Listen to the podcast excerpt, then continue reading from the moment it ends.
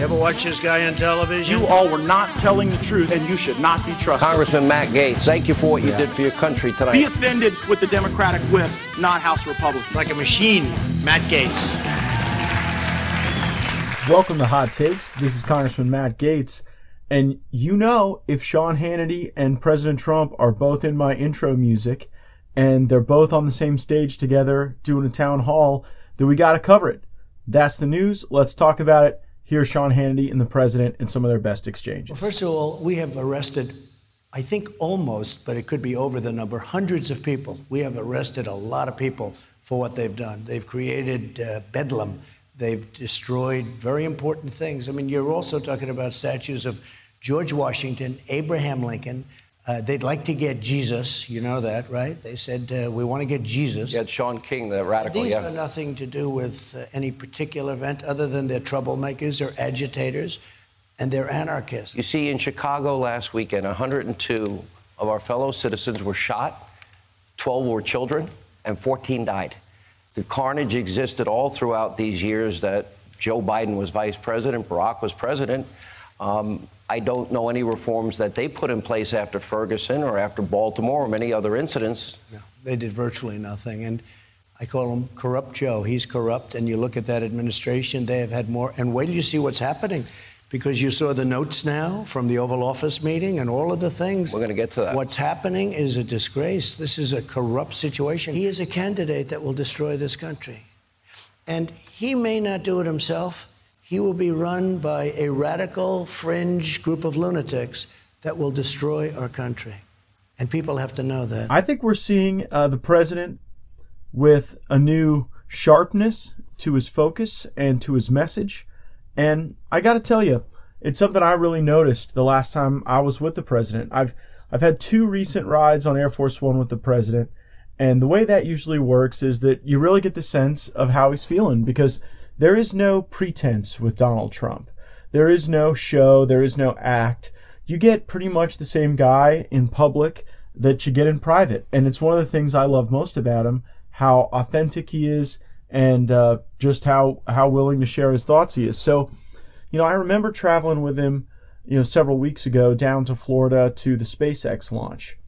And there was just a, a different approach, a different, I think, uh, ability to kind of hone in on where our country is right now in this moment that we see during the town hall that uh, I also saw in uh, in our in our Phoenix trip.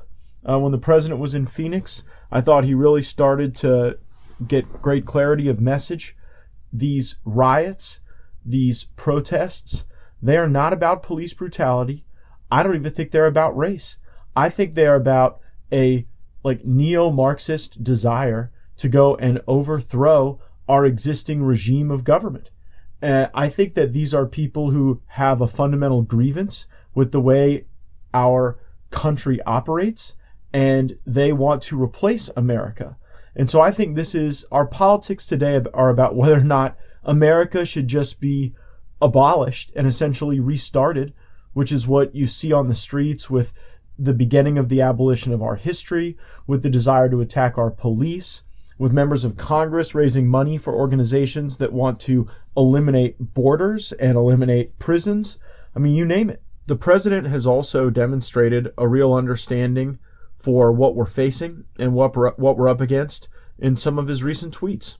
Uh, he said on Twitter, Black Lives Matter leader states, if the U.S. doesn't give us what we want, then we will burn this system down and replace it. And the president replied, This is treason, sedition, insurrection. President Trump is absolutely right. Those who are trying to burn down America should face up against patriotic Americans who are willing to defend equal justice under the law, equal treatment under the law, the things that have made America the envy of the world. We are not a racist nation. We are not a cruel nation. If we were, so many people wouldn't be trying to break in. America is something to be proud of and to be defended, and I am so proud to see President Trump stepping up to provide that defense and to rally our movement. asylum seekers beware. You will not necessarily be able to hang out in the United States, skip your court day, and be in our country illegally with no consequence. The Trump administration scores a huge win in the Supreme Court, a 7 2 decision, the majority opinion, very well written by Justice Alito, and he essentially holds that the Trump administration has the ability to remove people from the United States who have no legal right to be here, who have been granted no right by no judge or no tribunal. They have merely shown up to our country illegally. They have been apprehended for being here illegally. And by the way, unlawful entry into the country is a crime. I know folks on the left just like to say, oh, well, these folks are undocumented. But the reality is, if you break the law getting here, you are not undocumented. You are a documented criminal because there is a criminal statute that says that unlawful entry is illegal. But back to these folks claiming asylum. It used to be the case that they would just show up, say the right words to qualify for asylum, just that they're scared, that they have credible fear, and then they would be given a court date that, you know, nine out of every 10 were not showing up for. And so then those folks would just be in America. You know, some of them would have kids that would then be uh, working to claim their parents under um, under some sort of visa policy. And so it was a scam to claim asylum, and it was a joke for a country that was not serious about securing the border until the Trump administration. The Trump administration takes the position that folks should not just get the right to await their asylum claim here, that if they have a real asylum claim, you know, they, they may have to wait for that claim elsewhere until it is granted. And we invite them with, by the way, the most generous asylum rules really in the history of the world when you look at the United States over time. So now we've got a situation where these removals can occur. These folks uh, will not be able to abuse the system and I am grateful that the Trump administration got this win. We, we are seeing illegal immigration from the Northern Triangle decrease, not because things are getting a whole heck of a lot better in the Northern Triangle, Guatemala, Salvador, uh, El Salvador, Honduras. Instead, because we've changed our policies. We are not doing catch and release. We have built 200 miles of wall and we are reforming our asylum system so that we are not taken advantage of. That is America First immigration policy, and I'm glad the Trump administration got this monumental victory. Oh, poor Joe Biden. They've let him out of the basement and listen to what he had to say. Necessarily, now we have over 120 million dead from COVID. I think the president and Sean Hannity had a little bit of fun with it in their exchange leading up to their town hall. Here's Sean and the president. You know, Joe left his bunker for five minutes, and, well, he had another gaffe. Said 120 million people now wow. have died in, from coronavirus. I don't know whether to laugh or cry. Did he say that? Yes, he did. So that's a third of our population. That's that would be that would be off bad. by a little, uh, quite a lot. I mean, he said that. Yes, sir. It's too yeah. bad. I don't make things up. I, no, not, honestly, I'm not fake news. I do real can news. Can I be honest? It's too bad. It's too bad. But, you know, I want to be a nice guy. I think I am a nice guy. I'm proud of being. I love people. Yeah. But my most important job is to run this country great. I built it once so great. Turn it off. Now we're doing it again, and it's happening. And you're ready to roll. It's going to be better than ever. But here's the thing: I've got to do that, folks. You know, I, I, this is serious business. We can't have somebody. That's a mistake. That's not a mistake. That's a serious error when he says he's running for the U.S. Senate. That's a serious error.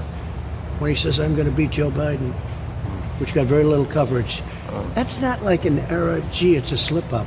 That's a serious error.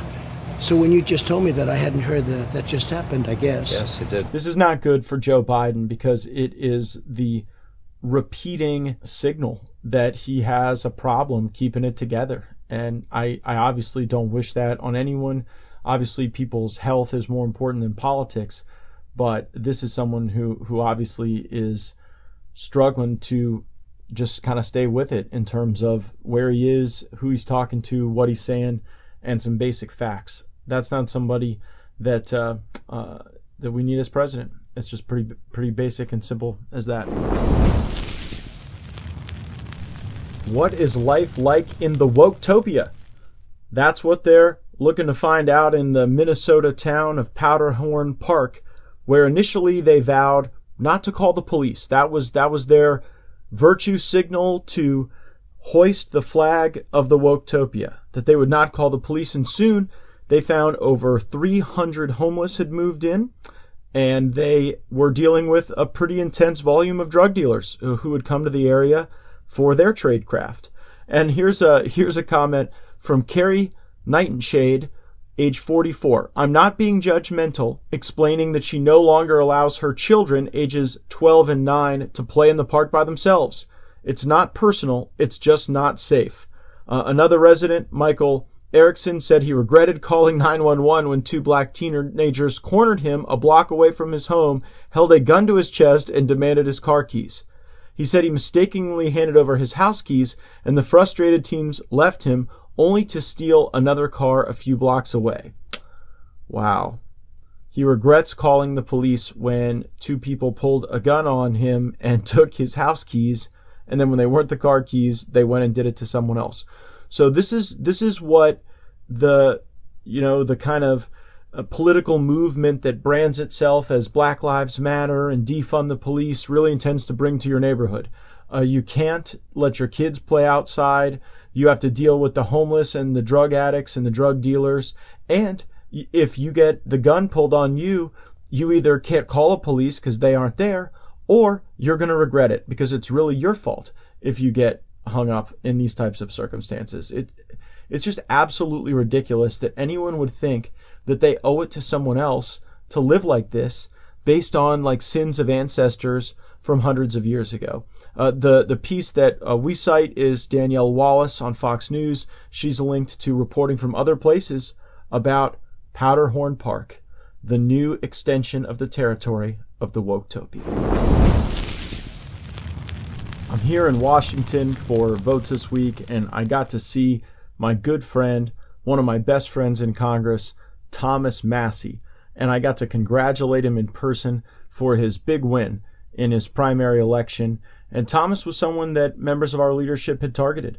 Liz Cheney, the third ranking Republican in the Congress, had endorsed and financially supported the challenger to Thomas. And I think that's largely because Thomas uh, is not a forever wars guy, and I think it's also because procedurally he does not always fall in line with the team. If he thinks that people should have to show up and vote, then he makes the call to do that. And I'm impressed with Thomas. I think that institutions like the Congress need people like Thomas Massie around. So even though the president whacked him on Twitter, even though some of our Republican colleagues whacked him on Twitter, uh, I am always sassy with Massie. I endorsed Thomas. I made the maximum donation to him that I could through our campaign.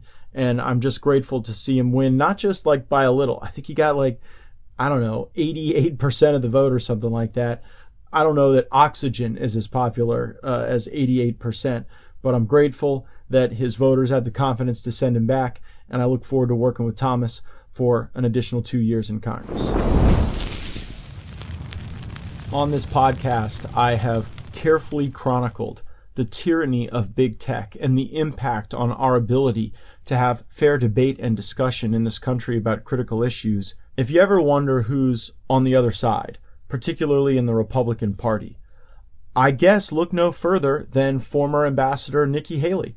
Uh, Nikki Haley tweeting, Censorship by tech companies, especially censorship of conservative opinions, violates the spirit of the law and the First Amendment, but more regulation would go too far in the other direction, putting bureaucrats and lawyers in control of what gets said online.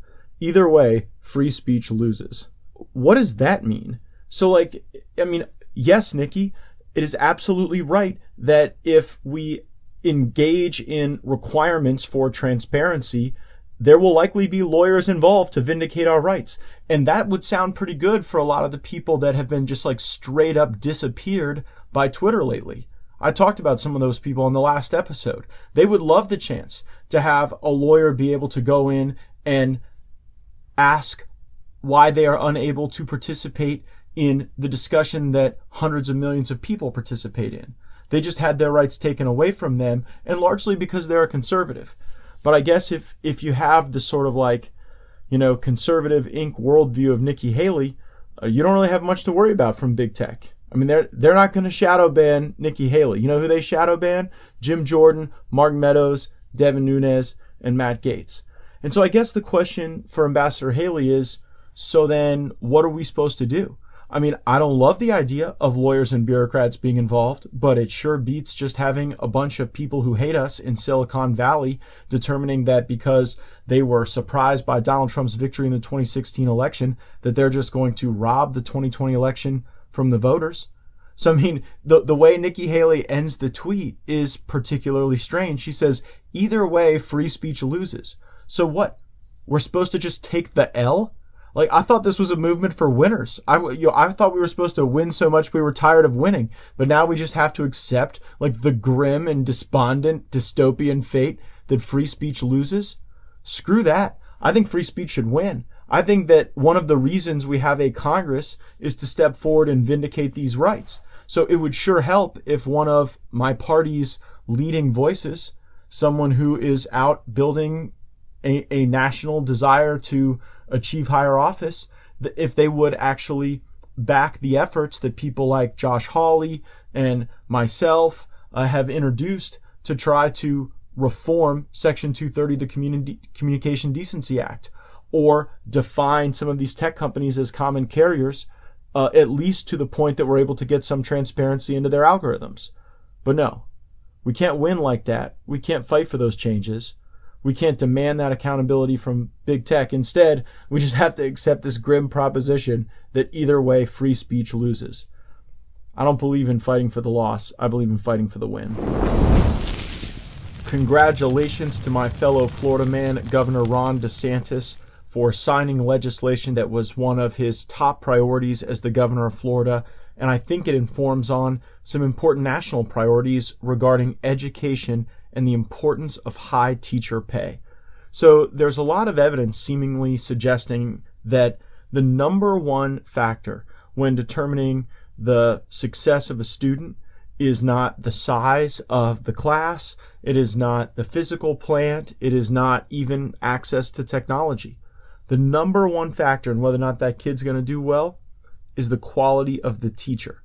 So the state of Florida had established a regime previously that was a recruitment tool to attract teachers that were getting some of the highest standardized test scores. Now, I understand there are people who don't always do well in standardized tests, but that do well in other areas. But a lot of evidence, and we'll find the studies and put them up on the at Gaetz Takes Twitter feed. But this evidence is suggesting that if you've got teachers who are very high IQ, that are excelling on standardized tests, that they are going to be able to teach to a broader spectrum of those students in a highly effective way. So we put cash into the deal, recruited better teachers, and now we're willing, we're looking at building out the overall compensation package to get high-end education talent in Florida. So the governor signed today uh, a an increase in pay for teachers that is the largest Florida education compensation increase in the state's history it will mean that starting teachers in the state of Florida will make about $47,500. Um, you know, that uh, is about $100 million in pay boosting just for that first step. Uh, there's also additional pay increases for veteran teachers so that you won't have salary compression in the system. And uh, the governor got rare praise from the Florida Education Association. I, I don't know that they've ever praised a Republican governor before, but they're praising Governor DeSantis, and we're proud of him for standing behind Florida's teachers, recruiting some of the best talent. That will lead to better education outcomes, and it will continue to make Florida a state I'm certainly very proud to be from. Thanks for listening to Hot Takes. I'm Congressman Matt Gaetz. Leave us a five star rating, and how about use that review box? Tell me something you want to hear about, an issue, an item you'd like me to discuss. Always love hearing from our constituents, and we hope you'll be back for more hot takes.